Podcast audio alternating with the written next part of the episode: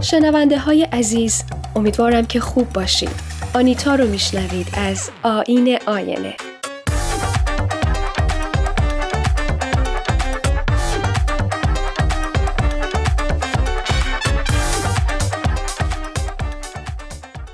قسمت سی و پنجم آین آینه رو میشنوید.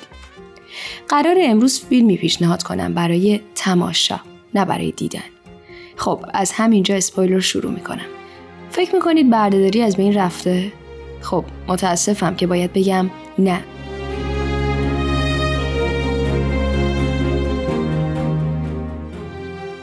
رود راستجن فیلمساز استرالیایی اسنادی پیدا می‌کنه راجع به صنعت ماهیگیری در جنوب شرق آسیا و مبنی بر اینکه مهاجرهای غیر قانونی کامبوجیایی به تایلند یه جورایی دزدیده میشن و روی کشتی هایی که برای شرکت های غذایی حیوانات خانگی کار می‌کنن به عنوان برده گرفته میشن.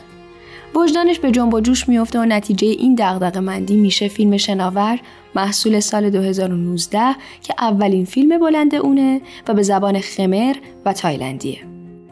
من اول فکر می‌کردم کارگردان باید احتمالا اهل شرق دور باشه اما خیلی خوشحالتر شدم وقتی که دیدم یک انسانی از یک قاره دیگه میاد و این قضیه رو به این خوبی به نمایش می‌ذاره. از افتخار آفرینی های این اثر جایزه پانوراما از هیئت داوران جهانیه.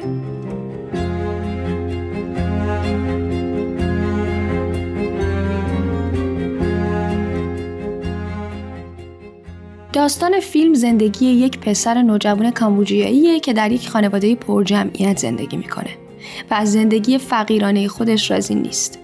بنابراین تصمیم می‌گیره بدون خبر یک روز بره سوار کشتی آرزوها بشه و برسه به تایلند تا پول در بیاره و خودش رو خوشبخت کنه. اما قبل از اینکه پاش به زمین برسه برای قدم برداشتن در تور قاچاقچی ها گیر میافته. اگه این فیلم رو ندیده بودم احتمال اینکه از این جنایت خبردار بشم خیلی خیلی کم بود. و تا وقتی راجع بهش نخوندم باورم نمی‌شد که کلیت موضوع واقعی باشه.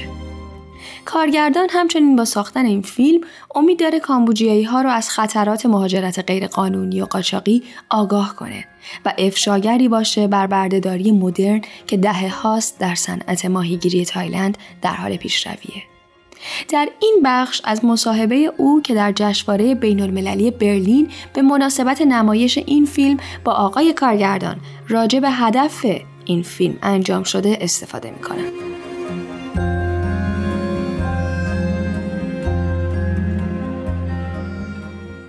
از رود می‌پرسن از اینکه برنده جایزه پانوراما شدید احساس شعف می‌کنید. فکر می‌کنید چه تأثیری بر حرفه شما بذاره؟ با نشون دادن تواضع هیجان خودش رو اعلان می‌کنه و ادامه میده. مطمئن نیستم چه تأثیری قراره بر حرفه من بذاره. اما برخلاف طبیعت خود فیلم این اثر به عنوان یک فیلم حقوق بشری انتخاب شد که این یک اتفاق خیلی خیلی خوبه. در جواب اینکه چرا تصمیم گرفته یک فیلم درباره بردهداری مدرن بسازه میگه برای دهه ها بردهداری مدرن در تایلند در حال پیشروی بوده. دلم می‌خواست این فیلم رو سالها پیش میساختم. روی کرده من این بوده که اگر بتونیم از طریق یک فیلم بیشتر این نقص حقوق بشر رو در معرض دید قرار بدیم ممکنه بتونیم منجر به تحریک قدرت های سیاسی و الهامی برای تغییر بشیم.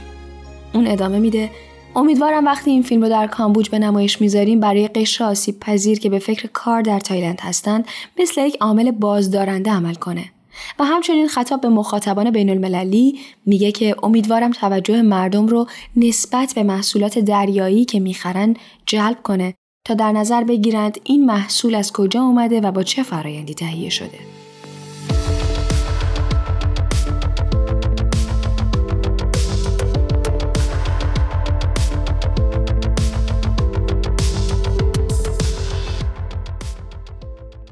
اینجا سوال دل من رو از کارگردان می‌پرسن. میگن که این دیدی که فیلم منتقل می‌کنه به نظرت از طریق یک فیلم بلند می‌تونست به خوبی ایجاد ارتباط بکنه یا با ساختن یک فیلم مستند؟ جواب میده خیلی فیلم های مستند آموزنده و خوبی راجع به این موضوع وجود داره. اما یکی از چالش هایی که هست دسترسی به صنعت ماهیگیری تایلند و اجازه داخل شدن توی این قایق هاست و به نظرم اگر از کسانی که راجع به این موضوع مستند می‌سازن بپرسین هم این مطلب رو تایید می‌کنن اما کاری که من می‌خواستم بکنم این بود که مخاطب رو به داخل دنیای این صنعت کنم و این کار با ساخت مستند انجام نمی‌شد. روی کرده من درگیر کردن مخاطب بود با یک تصویر کامل از ترک کردن کامبوجیه و ورود قاچاقی به تایلند و وارد شدن در این دنیای غیر انسانی. می‌پرسن فیلم شما هم برده پرور و هم بردهدار پروره. چرا این روی کرد رو اتخاذ کردید؟ جواب میده خیلی راحت بود که این بردهدارها رو از یک بود به تصویر بکشم. اما من می‌خواستم فراتر برم و سعی کنم از باب روانشناختی بفهمم چرا اونها اینقدر غیر انسانی میشن.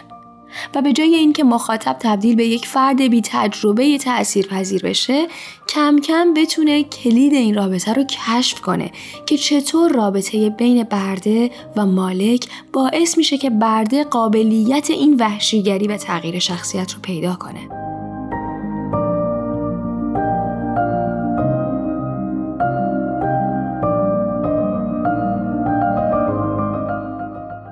سارمهنگ 16 ساله که نقش اصلی رو داشت و با بازیش در فیلم خیره کننده و بسیار گذار بود میگه به نظر من این فیلم از اهمیت برخورداره. چرا که واقعیت زندگی کامبوجیایی ها رو به تصویر می‌کشه. چیزی که این بازیگر تازه جوون اشاره می‌کنه و خیلی برای من الهام بخشه اینه که میگه دلیل من برای بازی توی این فیلم این بود که به بچه های نسل های آینده کمک کنم. که دخترها پسرهای دیگه ای فریب نخورن و روبوده نشن و مثل چاکرای داخل فیلم رنج نکشن. اگر قرار بود فیلم ها بو داشته باشن این فیلم یکی از بدبوترین فیلم های که تا به حال تماشا کردم و البته این تعریف و تمجید از توانمندی فیلم سازه امیدوارم که مراقب خودمون و اکوسیستممون و ماهی ها و آبها و کوه ها و دشت ها و آسمون باشیم. خدا نگهدار.